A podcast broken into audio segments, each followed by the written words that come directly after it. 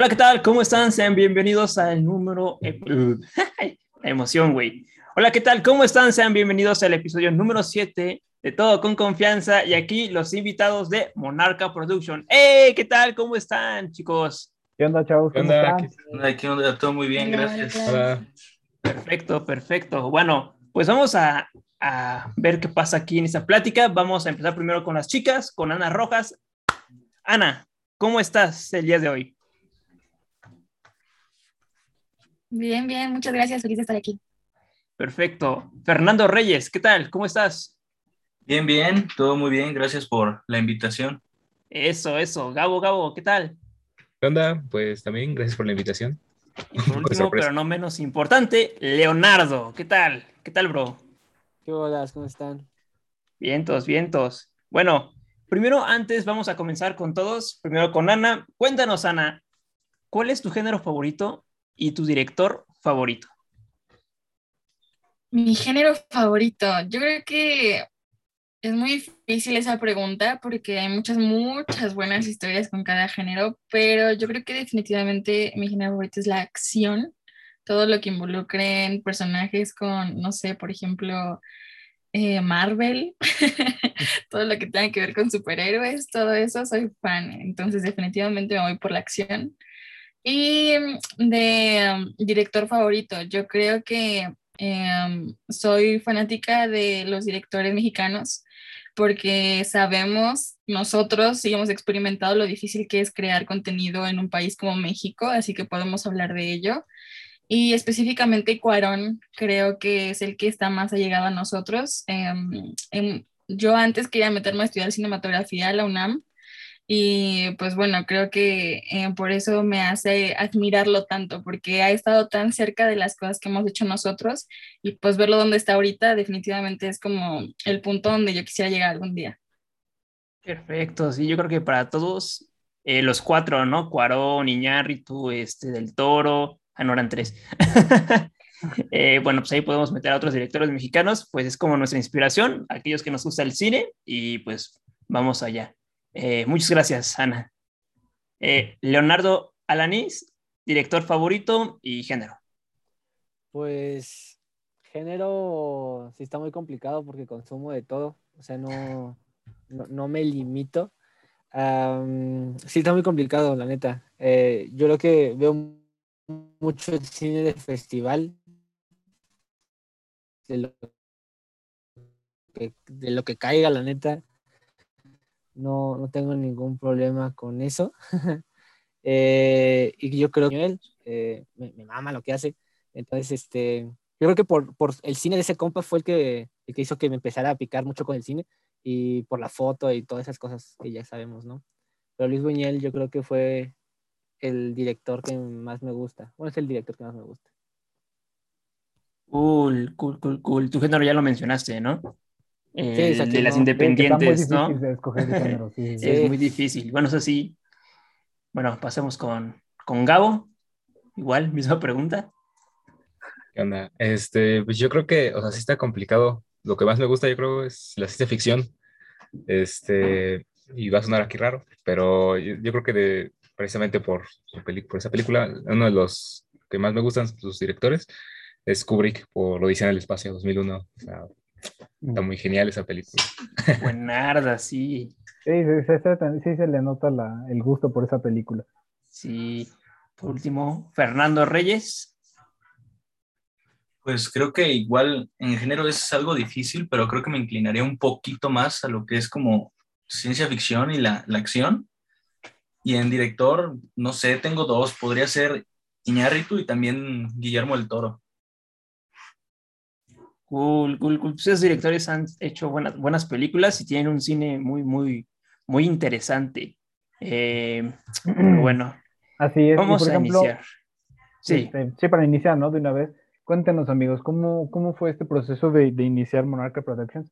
Este, quien quiera platicarnos acerca de, este proceso, ¿qué tan, qué tan difícil ha sido para ustedes? También tomando un poco la, la pregunta de Ana, este, ¿qué dificultades se han tenido que encontrar al momento de que, ok, queremos empezar a, a- a, eh, pues a crear esta producción, a empezar a hacer cortometrajes, tal vez películas más allá en el futuro? ¿Qué tan difícil ha sido para ustedes? Esto, la pregunta es para los cuatro, cualquiera que me la quiera responder, más que encantado. Yo creo que Ana es indicada. ok, este, pues, ¿cómo empezó Monarca Productions? Pues prácticamente no era algo que nosotros hubiéramos planeado. La verdad es que nosotros sí teníamos pensado en algún momento cuando empezábamos la carrera de comunicación Em, hacer una revista, me acuerdo, teníamos pensado, teníamos pensado hacer muchos proyectos como en equipo porque dijimos, la comunicación es en equipo, o sea, definitivamente nunca vamos a poder hacer un trabajo solos y si lo hacen, si alguien ha hecho un trabajo solo es un gran mérito, o sea, definitivamente es un gran, gran mérito, pero en general, en la mayoría de los proyectos, la comunicación se hace en equipo. Entonces, estábamos buscando compañeros que quisieran trabajar, empezamos como que con una revista, empezamos también, bueno, Leo también empezó con un podcast, yo y una amiga también empezamos con un canal en YouTube, empezamos con muchas cosas, ¿no? Pero realmente em, la escuela nos fue guiando poco a poco y nos decían como de, no, tienen que crear una agencia de publicidad. Entonces fue cuando nos empezamos a juntar, em, Leonardo, Gabriel, Fernando, Olinka y yo, Em, y empezamos a hacer Monarca. Empezamos haciéndolo por nuestro cortometraje, pero pues por causas de la pandemia no lo pudimos hacer en el momento que era, las cosas se fueron posponiendo y otra vez nos dejaron otro trabajo y dijimos, pues hay que ocupar Monarca. O sea, al final de cuentas ya tenemos el nombre, ya tenemos el logo, ya tenemos las cosas que pensábamos usar, aunque la parte de nuestro cortometraje se pospuso, pues utilizamos el nombre de todas formas. Era algo que nos gustaba y era algo que nos unía a todos porque digamos que una vez nos preguntaron a quién se le ocurrió el nombre de Monarca y no supimos contestar porque realmente fue como que a todos. O sea, alguien dio, dio muchos nombres, todos estábamos de quedando muchas ideas y dijimos Monarca, Monarca, Monarca. Se me ocurre el logo, se me ocurre las letras, se me ocurre todo. Es sencillo. Buscamos si había otro parecido y no había otro igual. O sea, sí hay muchos Monarca, obviamente, pero no que se dediquen al cine, a los cortometrajes. Entonces dijimos Monarca. dijimos, a ver cómo se ve. Y pues bueno, fuimos probándolo y al final se quedó éramos nosotros. Originalmente solamente éramos em, Fercho, Leo, Olinka y yo, junto con otro grupo de amigos. Pero en varios proyectos se nos integró también Gabo, entonces ahora ya somos como los de cajón, siempre los cinco. Em, nosotros cinco y pues, pues así fue como surgió. Obviamente hemos tenido muchos problemas ahora como la pandemia, básicamente, y se nos han pues hay muchas cositas, pero pues siempre hemos logrado sacar el proyecto que queríamos adelante con medidas sanitarias, que con gel, que con cubrebocas, pero han salido. Y pues así, así empezó. Órale, pues qué padre, qué padre. Y creo que es muy bonita, ¿no?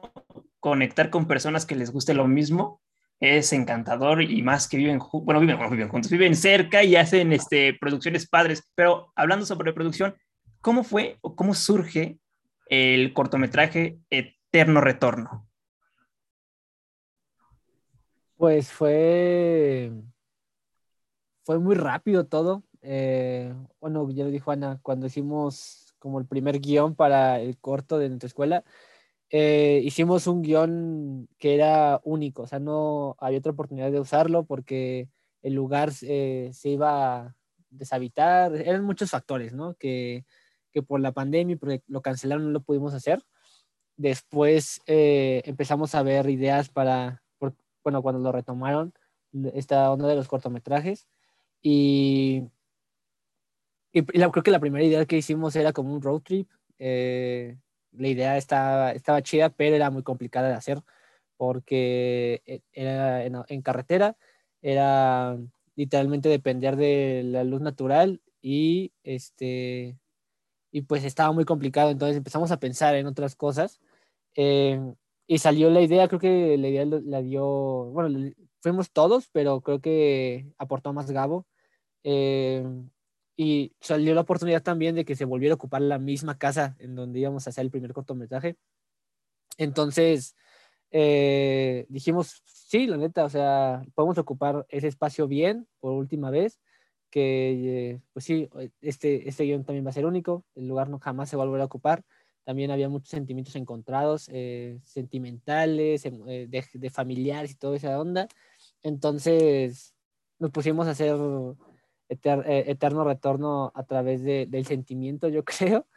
Y, y, pues sí, o sea, como que esa necesidad de, de usar la casa por última vez y también pues querer transmitir más allá de, de que solo se vea chido, ¿me entiendes? Yo creo que también tiene como ciertas cositas que nos hicieron como equipo juntarnos más y la neta, si Gabo no nos hubiera dado como ciertos detalles, no, nos, no se nos hubiera ocurrido, la neta. Eh, creo que ahí viene su onda de la ciencia ficción, la verdad. La neta, miren, déjenme decírselos de una vez. La neta es que ya vimos el corto. Yo cuando me, Carlos me enseñó el tráiler y dije, está está increíble. Ya cuando me enseñó por fin el corto, déjenme decirles que les quedó padrísimo. Es algo que la verdad no se suele ver mucho aquí en México, pero la verdad que cuando lo logras ver y, este, y a manos de, pues, de chavos que no son tan grandes, o bueno, de nuestra edad, este, la neta es que se agradece y está bien chingón. Y por ejemplo, lo que les quería preguntar este, es como, ¿qué se siente o cuál fue la experiencia de cada uno al ganar los premios en, en el concurso, ¿saben? Porque pues una cosa es estar ahí en el, en, en, el, en el, concurso esperando a ver si ganas y que después te das cuenta de que sí ganaste, de que hiciste un corto bien chido y que ahorita, este, digamos que están de tour para promocionarlo. Eh, aquí, este, perdón, eh, perdón, perdón. No, no, no, adelante. Pero como rápidamente, para hacer un pequeño inciso en lo de, a lo que estaban diciendo hace rato de cómo había surgido toda esta idea, pero lo cochona. Este, rápido, rápido, perdón, ahorita, perdón que me, que me salga el tema, ¿no? No, no, adelante tú. Pero no aquí, aquí voy a decir algo que a lo mejor, este, yo creo que en su momento, ahorita ya se nos olvidó, pero en su momento sí, sí nos pasó.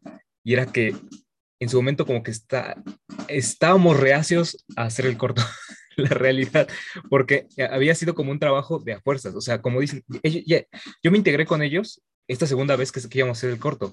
Así que imagínense, ellos ya tenían un, un guion estructurado y todo esto, y, se, se, viene, se viene abajo por todo lo que pasó de la pandemia, todo esto, y se tuvo que volver a hacer un corto, un corto nuevo, ¿no? Así que sí, la verdad es que yo creo que una parte muy, eh, perdón, eh, eh, una parte muy padre también de lo que es el proceso creativo, eh, tan, tanto padre, tanto fea, y que no se menciona mucho porque sí se dice, no, es que sí se pensó la idea, todo eso, pero es que el proceso creativo de repente sí es una friega. Yo me acuerdo que sí nos estuvimos ahí un buen rato intentando sacar la idea para ver cómo era, porque sí, tú, cada quien tuvo diferentes ideas de cómo hacerlo y de cómo y de qué podría tratar el corto para empezar. Y ya al final, obviamente, ya con el resultado, uno dice, ah, pues qué padre está, pero cuando es recién, como que a lo mejor ahorita no está nuestra guionista aquí, pero yo creo que ella puede hablar muy mucho de lo que es, por ejemplo, lo que fue a lo mejor hacer el guion y lo, lo complicado que es de repente hacer un, un, guion este, en base a una idea que dan otras personas, ¿no? Eh, bueno, ya nada más eso y ahora sí ya dejo continuar a los demás con el... Sí, no, no, no te preocupes, eso, eso es bueno, mira, no, no sabía. Entonces lo, lo que comentabas es que perdón si, si, no lo entendí, pero es como que el guion era otro o, era, o siempre fue el mismo. Mm, es que por eso lo que les comento es que precisamente ya había un guion, eh, como había dicho, como dijo Leonardo, ya había un, un, guion que había, iba a ser, iba a pasar en la misma casa, ah, okay. solo que la casa estaba mm.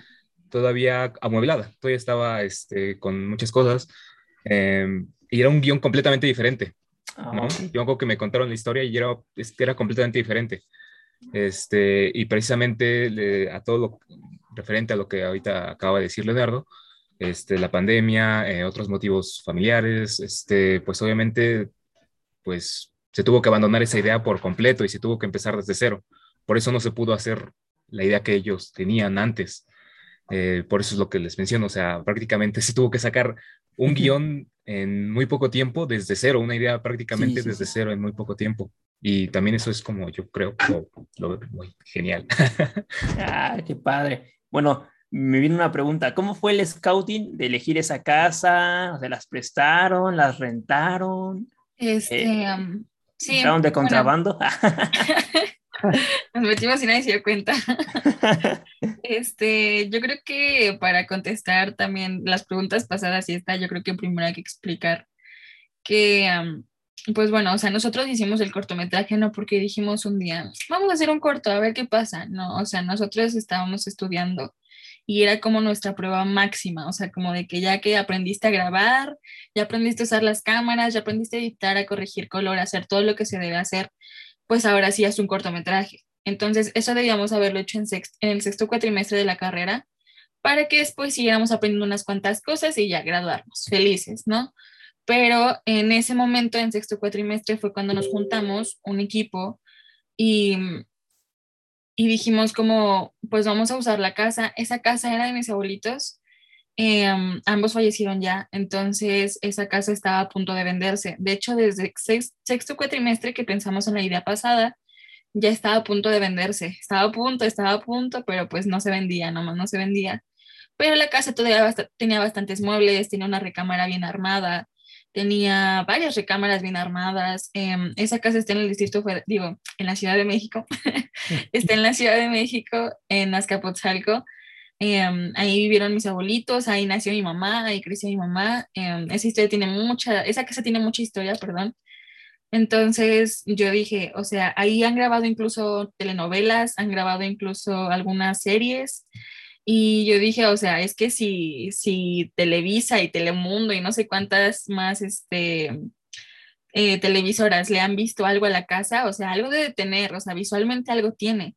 Entonces yo tenía muchas ganas de hacer algo ahí, pero dije, bueno, yo soy muy mala creando historias, o sea, yo por eso no soy la guionista, yo por eso no hago nada de eso, pero dije, si a alguien se le ocurre una historia con la casa, pues qué mejor, o sea, la podemos ocupar nadie vive ahí, entonces podemos hacer uso de esa casa como si nos dé la gana.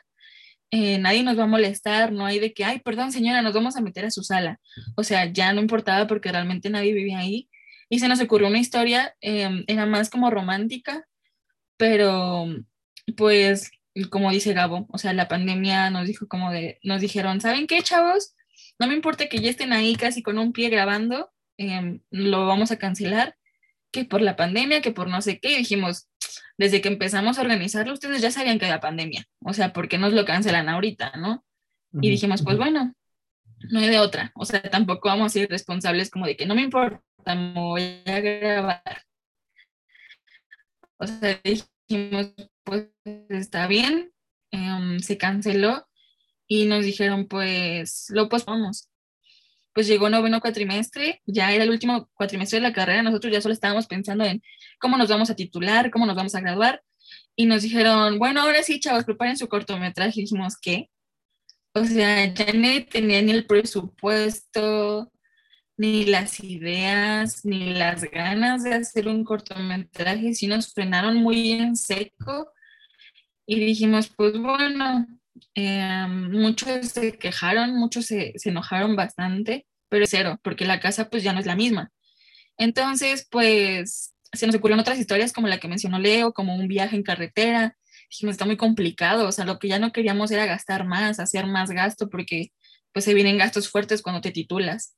Entonces dijimos, pues vamos a usar la casa, ¿qué les parece que inventamos una historia nueva con la casa? O sea, vamos a, a pensar una historia en una casa deshabitada porque literalmente era lo que teníamos ahora. Ya no teníamos una casa bonita de, de los años, de hace, creo que tiene 90 años esa casa, algo así. Este, ya no tenemos una historia así de la época de la colonia, tenemos una casa deshabitada. Entonces, ¿qué podemos hacer? Y ya fue como cuando dice Gabo, se nos ocurrió la idea y todo, y pues la verdad es que para mí sentimentalmente fue muy bonito poder ocupar la casa Em, creo que es el primer lugar al que yo llegué cuando nací, o sea, son como lugares muy bonitos para mí, para mis recuerdos y creo que plasmamos bien la casa, o sea, ya no es lo mismo de lo que era la casa, pero creo que nos ayudó mucho a ganar muchos premios, especialmente diseño de arte. Creo que ganamos diseño de arte por la casa, o sea, realmente no le hicimos nada. La casa estaba así, nosotros llegamos a grabar y nos llevamos ese premio. Entonces, pues definitivamente, pues fue, fue complicado, pero al mismo tiempo fue fácil, porque era una locación en donde era todo para grabar, o sea, no teníamos que estar molestando a alguien más mientras grabábamos, no teníamos que estar instalándonos en lugares donde alguien más ya tiene sus cosas y Comper, vamos a poner aquí nuestras cosas nosotros, ¿no? O sea, realmente fue bastante, bastante útil, bastante práctico, creo que fue una buena idea y pues ya vieron los resultados. qué bueno, y para, para, para preguntarle a Fer que anda tan callado y me interesa saber, este, ¿qué se siente, amigo? ¿Qué se siente que, que este corto ya después de todas estas dificultades, de que no se sabe si por lo de la pandemia o no, que ahorita junto con el trabajo de tus compañeros ya esté, esto, que se hayan ganado estos premios? ¿Qué se siente, amigo? Pues primero, cabe mencionar la parte de que a pesar de que ya no teníamos ganas, de que ya no lo esperábamos y que nos frenó así en seco, fue, pues vamos a echarle todas las ganas, vamos a rifarnos, vamos a hacer el mejor trabajo y vamos a demostrar de lo que estamos hechos. Siempre hemos tenido esa actitud como equipo, creo que es lo que nos caracteriza donde vamos, en donde estemos, que Monarca Production suena y es atraer las miradas y traer también los buenos y malos comentarios de la gente, las envidias. Y la parte de saber que nuestro trabajo es recompensado y aparte de saber que ya ganamos los premios, en muchos nos sentíamos demasiado seguros por, por lo que te comentan de la casa, por el equipo, por todo lo que teníamos, pero había en otros donde sí sentíamos que teníamos la competencia, donde sabíamos que, que nosotros como compañeros y en los del otro salón que obviamente también estaban concursando, pues sentíamos esa presión de saber que había la competencia, de que teníamos a las otras personas que también estaban dando su esfuerzo, que estaban rifándose y que sabíamos que, que también tienen el talento, nos sentíamos como con esa presión y también con esas cosquillitas de, no es que tal vez ese no nos lo llevamos, en ese sí tenemos competencia, pero al final siempre era como que no, vamos a, vamos a rifar y pues tenemos una frase para Monarca que siempre nos caracteriza, que es decir, manos, hay manos. Perfecto. Pues sí, pues yo creo que ahí se ve el trabajo en equipo, se ve como que la emoción, la pasión que tuvieron a realizar y pues ya, ya supe por qué este Leonardo Alanis comentó que era el sentimiento y es por, por la casa que tiene historia y, y, se ve, se ve en el corto, ustedes no lo crean, como que esa, bueno, de lo de la casa se ve como que muy padre, como que le da color, ¿no? O sea, le da estructura al, al cortometraje, pero bueno, Vamos a la siguiente pregunta. Eh, hablando sobre de, de, compas, de amigos, ¿cómo es la estructura del equipo, la dinámica? ¿Cómo se, se estructuraron? Dicen, oye, tú eh, toma la cámara, tú la luz. Eh, ¿Cómo fue el proceso del equipo?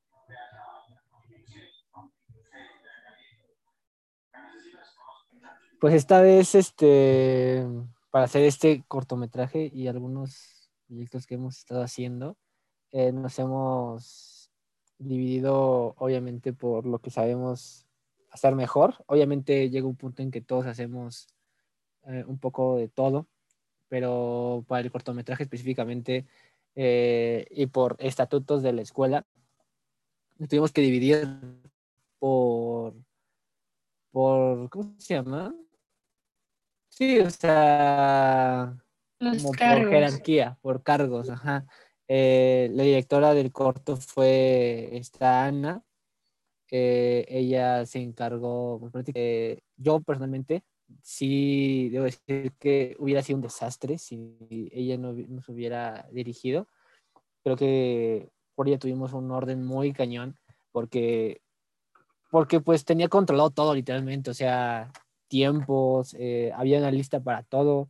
Eh, cosas que no tenían que ser listas se volvieron listas para tener el control de eso. eh, y pues yo creo que nos hizo un paro de eso, la neta, si no hubiera sido muy desordenado, porque aparte estábamos grabando como en la noche, bueno, no como, grabamos en la noche más bien, y pues todos nos, ya andábamos todos fulminados, ¿no? De, estar trabajando desde las 5 de la tarde hasta las 6 de la mañana, eh, tres días seguidos, sí fue muy, pues sí fue muy desgastante para todos, obviamente estresados, cansados, este, bla, bla, bla. Y, yo creo que eso fue lo que nos hizo el paro, la verdad. Y, después ya nos desglosamos. Eh, Olinka no está aquí, pero ella se encargó de, del guion, ya lo dijo Gabo hace rato. O sea, eh, hicimos lluvia de ideas, se hizo como un boceto de la historia y ella se encargó de guionarlo. Eh, Fercho y yo nos encargamos de, pues, de la cámara, de la fotografía, de, pues sí, de todo ese equipo, luz, todo eso, obviamente apoyados con Ana. Eh, este, este Gabo se encargó del, del, audio, que estuviera bien grabado, que, pues sí, que, to, que, que, que, lo recibiera bien. Tuvimos varios problemas con el audio, de hecho, o sea, creo que estábamos ahí, todavía no lo resolvíamos. Fue un rollo bien cañón, pero pues al final se pudo y este, y pues nada, obviamente creo que también, bueno, no creo, nos fueron a ayudar también más personas, entre ellos el, el hermano de, de Ana, que sí, o sea, un par de manos más es, es de mucha ayuda, porque nosotros tenemos roles específicos, ¿no? O sea, nosotros vamos a eso y, a- y nuestro cargo es ese. O sea, yo, yo soy de la fotografía y me encargo de la fotografía y estoy enfocado en eso y que hay una- un par de manos más que nos estén ayudando, que es un, es un paro bien cañón. Este, pero sí, básicamente así nos, dividimos. En otros trabajos que estamos haciendo, eh, vamos, estamos igual, por así decirlo, pero pues hasta el momento estamos eh, con esta forma de trabajo. Yo creo que vamos muy bien y, y pues nada, así estamos.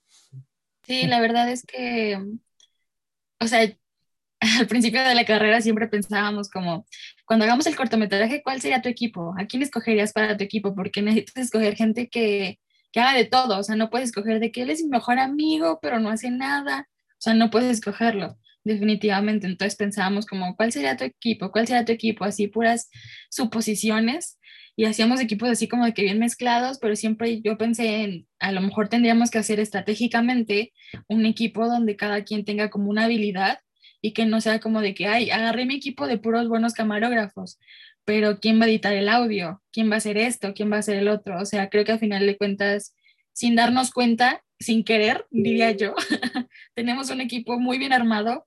O sea, creo que cada quien tiene como su especialidad, pero también nos gusta aprender más como de otras cosas. Entonces, somos como que muy versátiles en ese sentido, pero estamos muy bien equilibrados, por así decirlo. Wow, y yo creo que eso es lo, lo importante de- del equipo, de escoger su equipo, por ejemplo, porque como mencionas, ¿no? Del amigo, no, es mi, mi, mi amigazo, pero pues no trabaja y me deja todo al final, ¿no? Y yo creo que los buenos trabajos, o sea, como este, como el que sus proyectos, porque hubo una buena comunicación, buenos enlaces, buena dinámica y se estructuró todo, ¿no? Porque luego hay equipos que tienen problemáticas y se quieren, este, se crean unos más que otros, pero bueno, creo que este equipo, pues, yo creo que es un gran, un gran equipo, gran equipo, la verdad, y espero que les vaya bien en todos sus proyectos. Pero bueno, la siguiente pregunta es, eh, ¿objetivos a corto plazo como productora? Como Ganar billullo. Ganar billullo. Eso es lo que tenemos ya. Eh, Ya queremos fuerzas. No, creo que realmente tenemos proyectos en puerta, creo que son proyectos importantes, proyectos en los que podemos crecer y ayudar a que los demás crezcan. Creo que esa es la parte importante de Monarca, la parte de ir creciendo con los nuevos talentos, con las nuevas personas, con los nuevos guionistas, con todo. Creo que eso es algo que nos caracteriza mucho a Monarca Production, que no nos cerramos a la opción de, ay, no, es que apenas vas empezando. No, no, nosotros ya queremos tirar a lo grande, ¿no? Creo que sabemos que se tiene que, es por eso que dicen que, que más vale una gota que dure un chorrito que se alcance, ¿no? Así que mm, creo que tenemos proyectos en puerta, tenemos por ahí unos cuantos videillos que, que van a salir y que esperemos que los vean, que somos parte de la producción. Así que espérenlos. Sí, ya pronto aquí los, promocionaremos en, en todo, en Insta, en todo, para que lo vean más personas. Pero algo me preguntaron mis compas cuando les, les enseñé el cortometraje y me preguntaron, oye, el actor, o la persona que, que actuó, lo hace perfecto y sus facciones son geniales. Al menos yo eso intuí también, Samo, que, que lo hace fenomenal. ¿Cómo lo consiguieron? ¿Quién es? Este, ¿Qué tal? A ver, cuéntenos esa historia. ¿Cómo llegó él a ustedes? Pues la neta, ese compa nos cayó del cielo, o sea, no sabemos cómo, no sabemos cuándo, pero llegó, o sea, pusimos el cast eh, un poco atrasados, la neta, eh, porque nos tuvimos que coordinar, ya sabes, todo ese el plan que se hace previo a, y lo pusimos, simplemente lo mandamos y no nos llegaron muchos, o sea, creo que nos llegaron tres, dos, más o menos, y entre ellos este, este Yera. Eh, la verdad, o sea, al principio nos contactó, nos dijo como quiero, quiero ser parte de esto, eh, nada más díganme bien qué onda, y le dijimos, oye, neta no tenemos varo, no te vamos a pagar, y nos dijo, no hay bronca, este, yo jalo, ¿no? Y pues eh, creo que el, el vato es conocido, eh, conocido del conocido de, de, que no está aquí.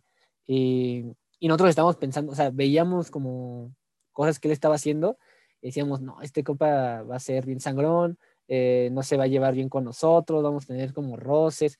Y, y, el, y cuando lo conocimos así vía, vía Meet, este, la neta muy buena onda, el vato era súper profesional, súper, sí, o sea, como súper amigable, eh, nos preguntaba como cómo quieren que construya el personaje, nosotros le decíamos él lo fue construyendo, el momento de la grabación súper accesible en todo momento, eh, nos ayudaba, eh, si teníamos que cargar cosas, él, él también se apuntaba, nos ayudaba a nosotros a cargar cosas, este, al momento de grabar nos proponía como de, oye, eh, ¿qué te parece si hago esto? ¿Qué te parece si hago el otro? Y creo que también su actuación fue de mucha ayuda eh, en, el proyecto. Y creo que, que sí, el vato nos cayó del cielo, la verdad. Vivía súper cerca de la locación, vivía como a 10 minutos de ahí. Eh, y fue, o sea, todo, todo, se acomodó para que fuera él. O sea, sí, creo que si, si no hubiera sido él, no, no sabemos cómo hubiera quedado el corto porque actúa muy chido, la verdad. Sí, la verdad es que tuvo muchísimo aguante, porque como decíamos, o sea, fue todo un fin de semana de estar grabando y la mayoría de la parte del cortometraje es de noche, entonces era como de sí, vamos a dormir un tantito de día, pero pues es más difícil dormir de día que de noche, ¿no? O sea, duerme las horas que puedas, porque nos despertamos en la tarde otra vez a grabar y hasta la mañana, o sea, de hecho, nos interrumpían los pájaros cuando despertaban y empezaban a hacer ruido porque ya se notaba que era de día por el audio. Entonces era como de, pues bueno, ya hasta aquí. Llegamos hasta donde despiertan los pajaritos porque otra vez a dormir y hasta la noche siguiente. Y nosotros pues decíamos, bueno, yo estoy atrás de la cámara, Fercho sí, pues cansados, agarrado, agarrando la cámara, pero podíamos estar sentados, podíamos estar recargados, podíamos estar de que bostezando, pero él no, o sea, él tenía que estar de que fresquito porque la cámara y otra vez y otra vez y otra vez hasta que salga. Y no se preocupen, chavos, yo aguanto despierto. Le decíamos, oye, tenemos 10 minutos, vete a acostar. No, no, no, yo aquí ando, yo aquí me quedo. O sea, súper acomedido como dice Leo, o sea, yo no sé qué hubiéramos hecho sin él porque definitivamente el corto no hubiera sido igual. Creo que cabe resaltar la parte de la regadera con este Yera. Creo que es una parte donde él se rifó. La verdad creo que fueron de las escenas donde más nos tardamos, donde más se nos puso complejo entre que no había agua caliente porque la casa obviamente estaba vacía, no teníamos el boiler, no teníamos nada, tuvimos que calentar el agua en la Sota. estufa con, ahora sí con calentador. Él se pudo haber estado congelando, pero él dijo, yo me rifo, se quedaba ahí parado mojado, de repente se volvió a meter a la tina, o sea, fue un caos total, pero él se rifó, o sea, él estuvo al pie del cañón y la neta eso nos ayudó un buen, o sea, su actitud, la neta siempre fue muy presta a hacer las cosas y, y siempre a la... No, pues sí, se vio ahí en el corto que, que sí, se la, se la rifó, ¿no? Ya me preguntaban, no, pues ¿cómo se llama el, el vato? Pues para una, una persona, una de, de, actuación. Marce me preguntó Samo, para, mm. para checarlo en una obra de teatro, para, porque buscaban igual su, su aspecto y lo buscaban, pero no sé si, si le llegó a mandar mensaje. La otra pregunta es, ¿qué escena fue la que se tardaron más en grabar o la que se les dificultó más? Que digan, no, esta nos tardamos un montón. Yo creo que la jarrón. ¿Cuál, perdón? Eh, si ya lo vieron, en la parte donde se cae y se corta con el jarrón. Uh, sí, esa escena, sí, sí, sí. Sí, creo que fue la parte más difícil porque dijimos, no, hay que comprar como 10 floreros porque si se nos cae y se nos rompe y no nos salió, necesitamos otro, y otro igual, y otro igual, y otro igual pues el problema era que no se rompían, o sea, no se querían romper, los tirábamos al piso así de que casi los azotábamos y rebotaban, o sea, era, ¿es en serio? O sea... No, una vez bueno, lo azotaron, ¿no? Lo azotaron. Qué buenos jarrones compraron, ¿eh? Qué buenos jarrones, la neta. Sí. Porque... No, la verdad, la verdad fueron de los baratos que fue lo que, que ayudó, o sea, ayudó a invertir esa parte, fueron de los baratos. Y eso fue yo creo que lo que hizo que no se rompieran, porque hubo en un ensayo donde dijimos, bueno, tenemos 10, se puede ocupar uno para el ensayo, lo aventó literalmente y no se rompió, o sea, cayó y rebotó como una pelota. Así como que, ok, ¿qué compramos? Sí, eran jarrones, era pelota, ¿qué, qué fue? Sí, no, y, manches. y era una escena corrida, o sea, era una escena de que desde que se tropieza y camina hacia atrás en reversa para tirarlo sin querer, era una sola escena, entonces eh, volvemos a lo de Yera, o sea, no se rompió el jarrón otra vez desde el inicio, vuelve a hacerlo todo y vuelve a hacerlo todo y vuelve a hacerlo todo hasta que dijimos, no, tenemos que dividirlo en dos tomas, o sea, una cuando estás haciéndote en reversa y otra romper el jarrón, o sea, no va, a no va a poder ser así de que suavecito, sin querer, va a tener que ser azotado porque no se rompen. O sea, fue súper complicado Sí. porque no se quería romper el vidrio. Yo no sé, era de hule o no sé, pero sí, o sea, tenemos videos como del, de atrás, del backstage, así como de que azotando el vidrio y la última vez que fui a casa de mi abuelita seguía viendo cachitos de vidrio porque los azotábamos y los azotábamos y no se querían romper, entonces yo creo que esa fue la parte más estresante porque no quedaba como queríamos que quedara. Incluso al final, la verdad, creo que queríamos mucho más impacto en esa escena y no lo logramos porque estaba complicada, entonces yo creo que definitivamente esa fue la que más nos costó y la que más tardamos, diría yo. No sé, a lo mejor Yera se le hace más larga la de latina. a lo mejor dice, para mí fue más larga la creo que me estaba Yo creo congelando. que sí. Yo creo que sí. Pero también fue la que nos llevamos, nos llevamos muchísimo más tiempo en esa, porque en la parte nos ganó la lluvia. Nos ganó la lluvia grabando esa escena. Empezó a llover fuertísimo, así como de estas últimas veces que ha empezado a llover. Y obviamente la casa ya es vieja y tiene unas goteras. Bueno, en ese momento decíamos eran pequeñas, pero se volvieron gigantes. Tuvimos que empezar a mover cosas. La verdad, tuvimos que mover el comedor de un lado a otro porque se empezó a inundar de un lado. La parte donde fue la escena del jarrón se empezó a mojar la sala. O sea, fue un caos total. Empezamos, o sea, ese tiempo fue muerto. En realidad no grabamos, perdimos fácil dos horas, yo creo, que las aprovechamos para comer algo y cuando dejó de llover un poco a grabar otra vez. No manches. Sí, no, parecía también. fuente. O sea, estaba impresionante. Mm, fue un relajo, o sea, la mesa de madera, las sillas, que era lo único que teníamos ahí como de, de muebles. Tuvimos que moverlo todo, eh, arrimarlo. Ahí también teníamos, contábamos con un maquillista que era quien le hizo la parte de la mano. O sea, se la hizo una vez, empezó a llover, empezaron las goteras, tuvo que rehacérsela completamente porque ya se le había echado a perder. O sea, la mano, pues díganme, tiene un montón de movimiento, no podía quedarse de que no muevo el brazo para que no se mueva, o sea, no, se la tuvo que volver a hacer, perdimos tiempo otra vez. Entonces, no, sí, yo creo que por la parte de la lluvia y la parte del jarrón fue la más larga para mí, la más difícil. Sí, eh, creo que hicimos los intentos que no se rompiera el, el jarrón y el- cuando grabamos se rompió la primera. Entonces se quedó esa porque las demás se rompían mal, no caía en donde debía de caer, rebotaba. Este, también el prostético que le pusieron a- al actor, obviamente pues era falso, ¿no? Para que no se cortara de verdad. Y el Yo momento de hacer la se escena cortado de verdad. se cortó de verdad. Sí. No, de hecho, se Sí, cortó. Sí, sí se Ah, ¿en cortó. No manches. Sí, Sí, o sea. Yo le dije a no Carlos fue- que se veía demasiado real. Yo le Sí, dije, yo le "Carlos, dije- Se ve demasiado real, güey. Se se había cortado y no me Sí. creyó. Yo dije, a lo mejor es un maquillaje porque justo esa escena fue, fue el- una de las mejores porque dije, ah, mira, qué bien actúa. Su grito, Pues- güey. Yo vi la, la- eh, el, pues, el vidrio ahí en su piel dentro. Dije, ¿será? ¿O, o Yo sí lo dije, hicieron de "Ya le he verdad? rebanado así como para que quedara bien en la mano. O se rebaró con un cúter. A ver, córtate como emo. Sí, ya medio kilo de jamón. No te No, pues- hubo, hubo ensayos eh, de esa parte, la ensayó, él se estuvo poniendo el vidrio y dijo, bueno, si cabe, no hay bronca. Y a la mera hora de la hora no quedó como él esperaba, pero sí se cortó, nos ayudó. Todavía hasta se sacudió la mano para que la sangre que se ve chorreando fuera de él, o sea, eh, fue, fue algo que nos ayudó. O sea, te digo, No, Yera, ma- la verdad se rifó, se rifó.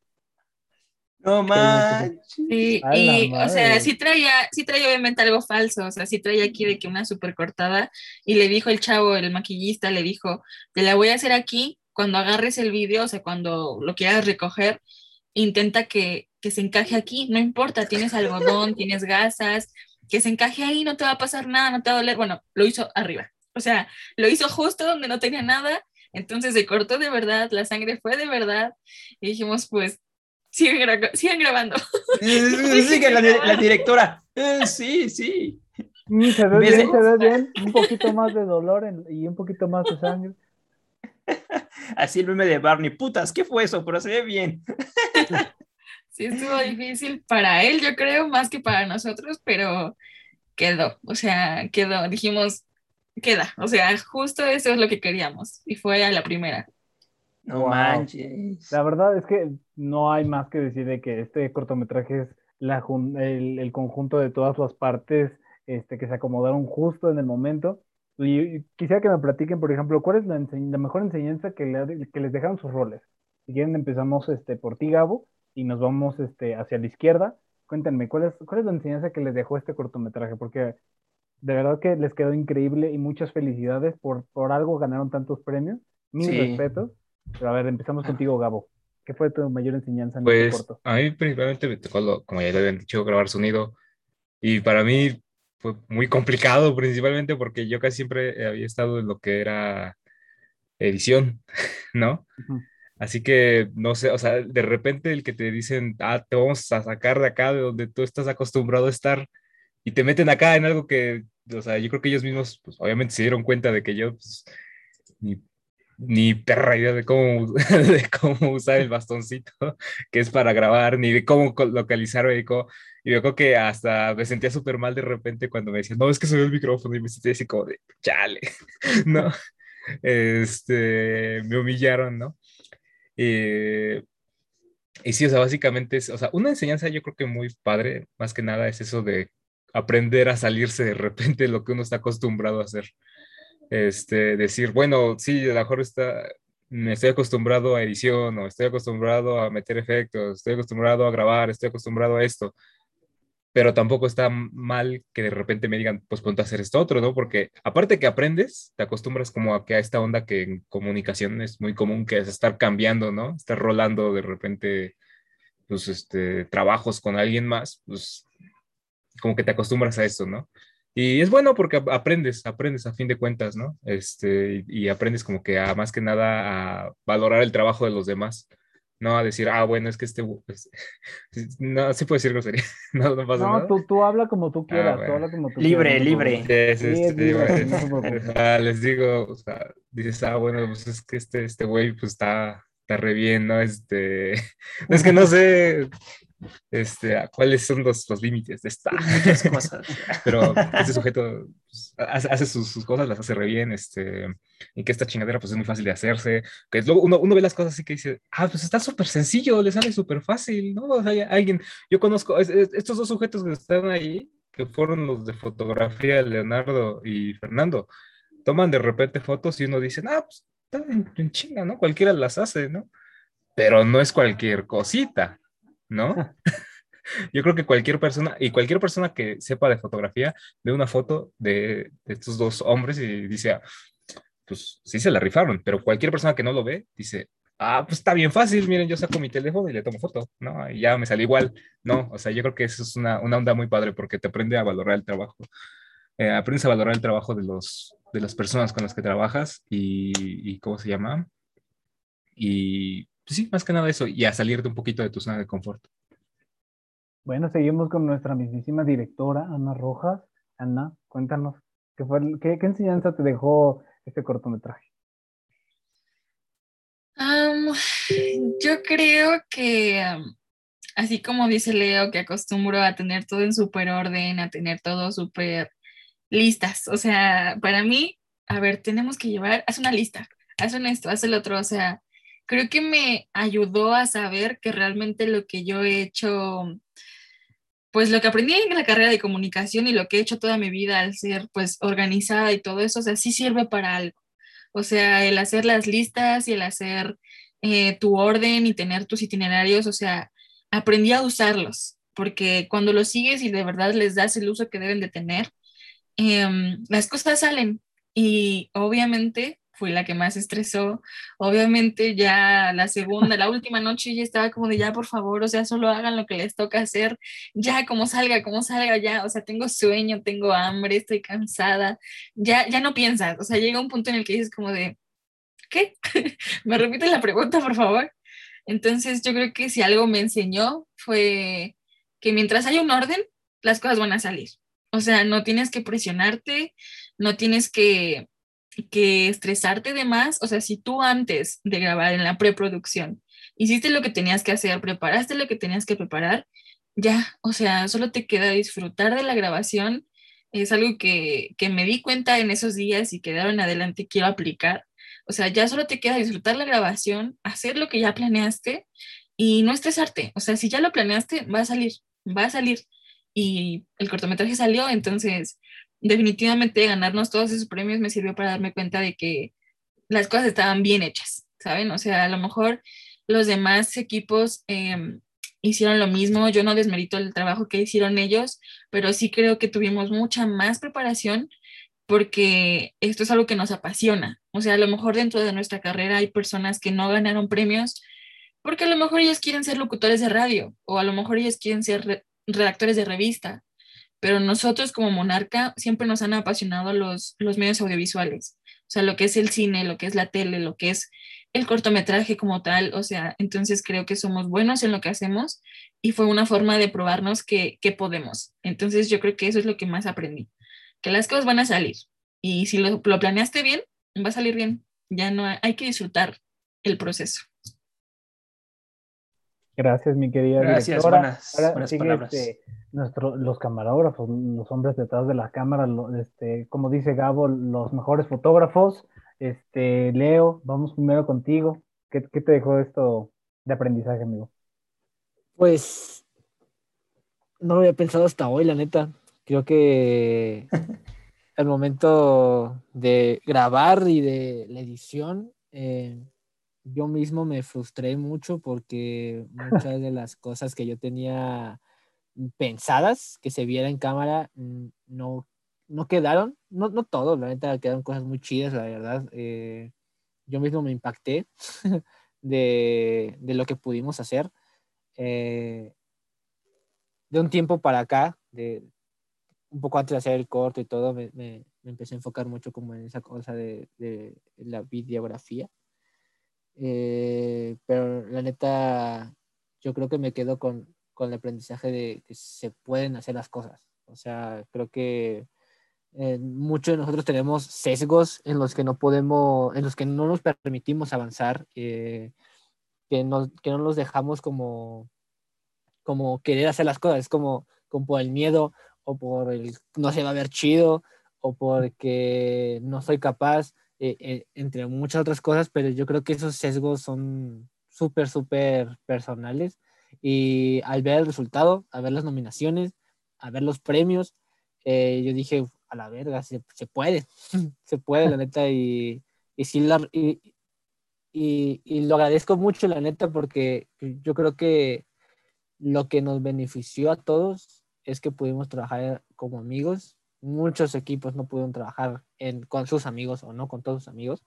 Eh, también creo que aprendí que puedo, em, que puedo trabajar con otras personas.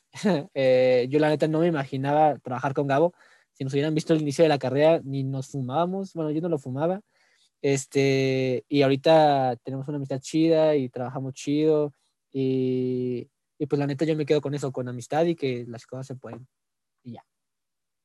Eso es todo. Tú, mi querido Fernando, el más serio de todos, cuéntanos. Sí, no, serio, ¿de dónde? No, pues creo que para complementar todo lo que han dicho, porque creo que hemos aprendido lo mismo, pero creo que no solo yo, sino todos es a forzar, forzar la máquina a salirnos de esa zona de, de confort. La verdad no es por adularnos tanto, pero a pesar de los otros equipos, nosotros tuvimos una semana para grabar y editar. Nosotros todo lo hicimos en una semana. Grabamos en un fin de semana y toda la otra semana fue de estar en postproducción. Fue en la parte de estar macheteándole día y noche, día y noche, día y noche. Llegamos a un punto donde nos apasionamos tanto, nos quisimos salir tanto de la zona de confort, que Leo y yo compusimos la música original, la banda sonora, todo. O sea, en ese momento, en una semana, dijimos, la hacemos, la hacemos, conectamos piano, conectamos guitarra, hicimos todo. O sea, fue un momento donde decidimos forzar la máquina a más no poder, a decir, sabes que hasta aquí ya no, ya no podemos más.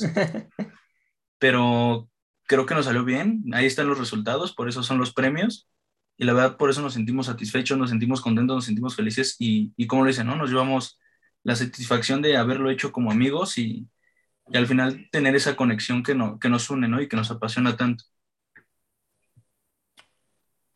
Wow, wow. Padrísimo. Y eso que nos acabas de mencionar, no, no nos hace dudar por qué ganaban tantos premios. Y para pasar a otra pregunta, Carlito, si me dejas aquí con nuestros invitados, si tuvieran que escoger algo que fue su inspiración para hacer este corto, ya sea audiovisual, ya sea, ya sea persona, película, este libro, lo que sea, ¿qué fue lo que este, los inspiró a lo mejor, o que ustedes crean que los inspiró? Si quieres empezamos este, contigo, Fer, de nuevo, ¿por qué no?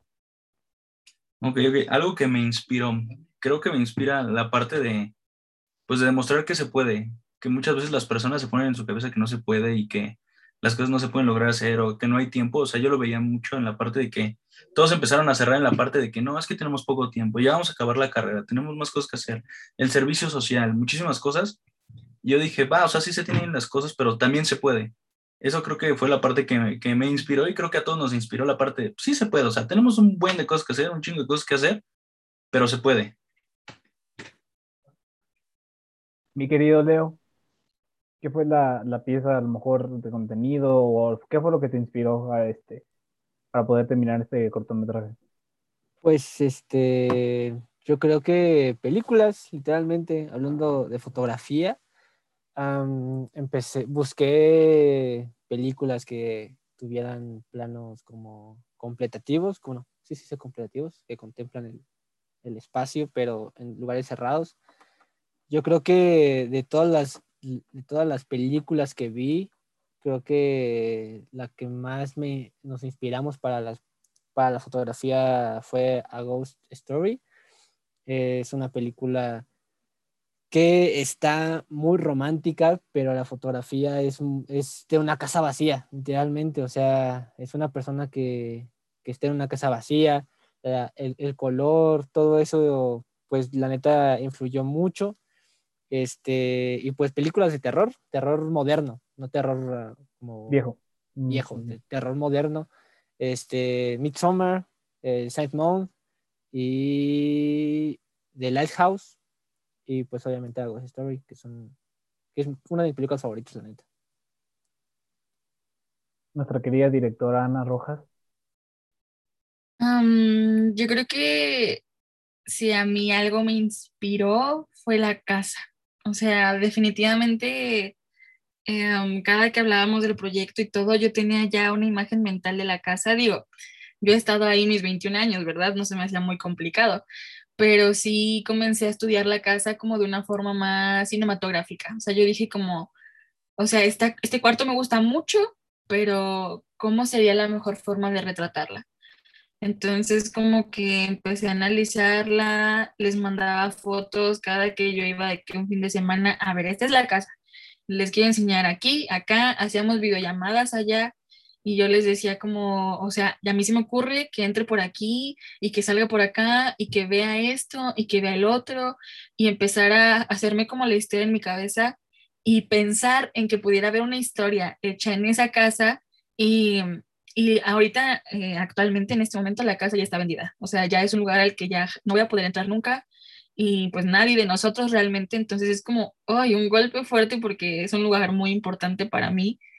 Y saber que lo plasmamos en el cortometraje y que está ahí y que ahí se va a quedar y que ahí va a estar todo el tiempo, o era como lo que a mí me, me motivaba. O sea, pensar en, quiero que quede bien porque es el recuerdo que va a quedar. Entonces, como que era, era importante para mí hacerlo ahí era importante para mí que quedara bien y pues bueno, los premios ya vinieron después. Entonces yo creo que fue como que toda una experiencia muy bonita y, y eso era lo que más me inspiraba, o sea, ver el proyecto ya terminado y decir, esto es lo que quería.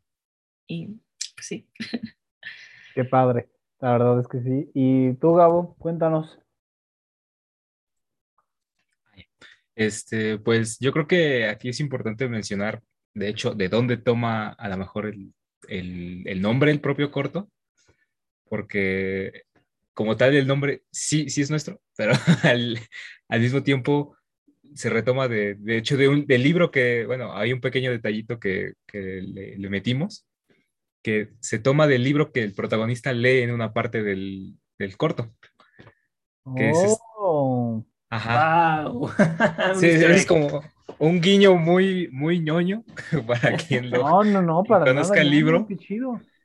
Qué padre. Este, y precisamente se basa en, en esa, bueno, eh, la idea original la, la- precisamente se la trabajamos así, de esta concepción, ah, me va a poner muy raro, pero la concepción filosófica precisamente de este sujeto, que en su libro se llama Así habló Zaratustra, y precisamente este sujeto, Friedrich Nietzsche, habla del eterno retorno, que es precisamente esto de que como tal la vida se repite. O sea, es una, también una idea filosófica muy antigua. No, no me voy a meter en rollos con eso, pero básicamente es eso, o sea, como que la vida se repite, este, y qué tanto nosotros también se puede, la aprovechamos, o qué pasaría si nosotros, nuestra vida se repitiese, la viviríamos igual, bueno, ahí se entiende, ¿no? Espero que se entienda. Este, yo creo que esa fue principalmente una de las, al menos a la hora de, de- de crear la historia para este cortito, de las inspiraciones que hubo, ¿no? Este, porque, pues a fin de cuentas, pues sí, o sea, es una, es una, es una cosa, este, eh, yo creo que todas las cosas, cualquier idea viene de, algún, de alguna parte, ¿no? Ya sea que a lo mejor de una experiencia personal, de alguna, este, de una anécdota, como lo mencionan de una película, como ahorita los demás ya lo mencionaron, este, por ejemplo, de Lighthouse también es, en cuanto a fotografía y todo esto, Em, pero a fin de cuentas todas las, la, todos, todo se retoma de un solo punto, de un principio, y pues no sé si cuántas personas vayan a ver esto, pero una cosa así súper rápida, a lo mejor un consejo, perdón, yo tal vez no soy una persona indicada para dar consejos de esto, Tú, Pero- tú di lo que tú quieras, no pasa nada. Una cosa padre es que si van a escribir algo, anímense a escribirlo, anímense a escribir algo, cualquier cosa, em, y no tengan miedo a que, ay, es que esto no es súper original ni nada, porque en realidad nada es original, nada es original. Ustedes este, anímense, pónganse pues, con todo a hacer lo que ustedes gusten y cuéntenlo como ustedes este, lo quieren contar, lo que ustedes quieren contar. Eh, lo- como ustedes ahorita mismo acaban de escuchar, todos tuvimos una inspiración de dónde, para sacar este corto a- a- arriba, a flote, y cada inspiración, este, a fin de cuentas, dio este resultado que a fin de cuentas es único a su manera, ¿no? Porque no hay otro eterno retorno así en esa casa, este, de- con esa fotografía, eh, con ese actor, no hay otro, ¿no? Así que pues eso.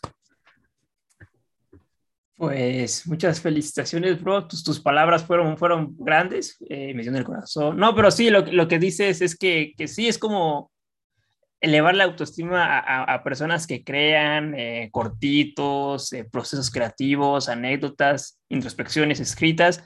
Creo que de eso va el arte del cine, filosofar un poco y, y de verdad, enhorabuena a todos ustedes. Vámonos con la última pregunta pero son dos en una.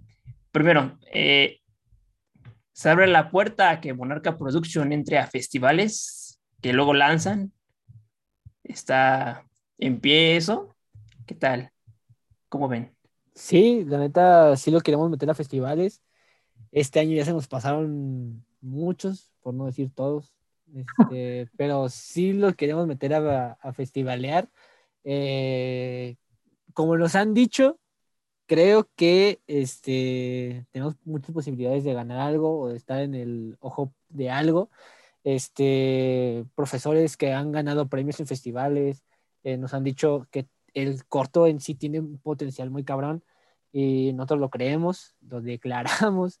Este, la neta, yo tengo mucho la esperanza que nos vaya muy bien a, a partir de, de este, de este cortometraje, como los Nuders, como, como La Tuerca, con muchas productoras que han estado fregando literalmente así poco a poquito este, en festivales y ahorita ya son cada productoras importantes en México. Entonces, sí, vamos a meter a festivalear y esperemos que nos vaya muy bien, la verdad. Pues enhorabuena a todo el equipo. Ya verán en los próximos años por venir que pues, ganarán algunos. Y le voy a pasar a Fercho, uno que está ahorita, una convocatoria, a ver si, si, les, si les late cacahuate. Ah, Pero bueno, gracias. Para concluir, eh, muchas gracias Monarca Production por asistir a este episodio número 7 de Todo con Confianza con Samuel Morales y Carlos. sus servilletas, su servidor. Antes de concluir, eh, redes sociales donde nos encontramos, sus canales de YouTube, su podcast que comentaban hace un rato. ¿Qué tal? Comenzamos con, con Gabo, de izquierda a derecha. No, de derecha a izquierda. Bueno, pues yo como tal, redes sociales así muy populares. Si me quieren ir a seguir a mi canal de YouTube, es el Videonauta, así está, súper creativo el, el, canal, pero así se llama, es canal independiente de Monarca y todo. Ahí subo mis cositas de repente. Este, si quieren ir a dar una vuelta, pues ahí son bienvenidos, ¿verdad? Em, y pues yo creo que ya es la única red social que les puedo presumir, que puedo presumir de tener. Vale, vale. Ana Rojas. Este, me voy a soltar aquí. Tú, tú suéltate, tú suéltate. Este, no, pues realmente yo, eh, como Ana, solo tengo Instagram, solamente utilizo Instagram como arroba anilubanana. Eh, subo a veces maquillaje, hago cosas de uñas, hago cosas así como más, más en mis ratos libres, pero con nuestra otra compañera Olinka tenemos un canal en YouTube y nos llamamos Desestrés, así, Deses y un 3 al final. Y pues ahí subimos videos cada año, si quieren ir a verlos. Pero ahorita estamos muy activas en TikTok, entonces pues ahí es donde estamos más, más constantes. Igual, desestrés. Desestrés, desestrés. Perfecto. gracias. Leonardo. ¿Qué onda? Eh, personal, estoy como en Instagram, igual uso mucho Instagram, creo que es la única que ocupo. Eh, Leonardo AMZ, este, así me encuentran, así me buscan. Proyectos ya aparte de Monarca, eh, tengo un podcast que, que está que va y viene. se llama, se llama Aquí el nombre. Ahí hay pues, de todo. Eh, hay entrevistas, hay práctica sola, análisis de ciertos álbumes que me molan. Eh, y de foto, estoy empezando otra vez a, hacer un, un proyecto que, que, le tengo mucha esperanza que se llama Hans Pro. Es de foto, eh, retrato a personas random en la calle, eh, obviamente que tengan Instagram. y, y por el momento nada más eso.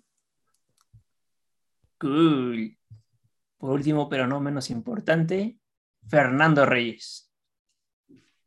Pues al igual que todos en Instagram, pues el personal es arroba ferchodr, así sencillito. Y también tengo la parte de la fotografía, que es algo que, que me gusta, que es arroba ferchodr-pix. Ahí es donde van a ver un poquito de mi trabajo. Pero también cabe mencionar que tenemos las redes sociales de Monarca, creo que nadie las dijo, nadie, nadie se, se, le ocurrió decir, estamos hablando de monarca y ninguno lo dijo. Pero nos encuentran, nos encuentran en, en, Instagram como arroba monarca.production, si no mal recuerdo. Y al igual en YouTube ya nos encuentran como Monarca Production, donde vamos a estar subiendo y obviamente donde les estaremos compartiendo más cosas en Instagram, donde estamos más activos, links de futuras producciones donde estamos trabajando, donde van a estar viendo un poquito de las cositas que estamos haciendo, algunas otras que ya salieron y pues esperemos que ahí los tengamos a todos. Qué padre amigos, la verdad es que lo único que nos queda es más que agradecerles, agradecerles por haberles caído, eh, por haber caído aquí al, al, al, podcast, por haber hecho un, un cortometraje tan increíble como el de ustedes, la verdad es que felicitaciones a todos en todo su trabajo, no hay este, no hay mayor elogio que eso y más que, y que los premios. Este, muchas gracias. Y para este, bueno, ya este, las redes sociales del podcast ya se las saben eh, los que ya lo hayan visto. Este, en YouTube, Spotify, este, Facebook y eh, clips en todas las redes sociales. Monarca Productions, muchas gracias. Eh, bien dice Toma Alba, Toma, Thomas Alba Edition que eh, la creatividad es 1% y la transpiración es 99% y creo que ustedes son el claro ejemplo de eso. Un fuerte aplauso para eh, Eterno Retorno. Y para las personas este, del podcast les dejamos los links abajo de tus redes sociales, de aquí de, de este tremendo equipazo y de Monarca Productions. Muchas gracias. Muchas gracias a todos. Gracias. Gracias. gracias. Tres.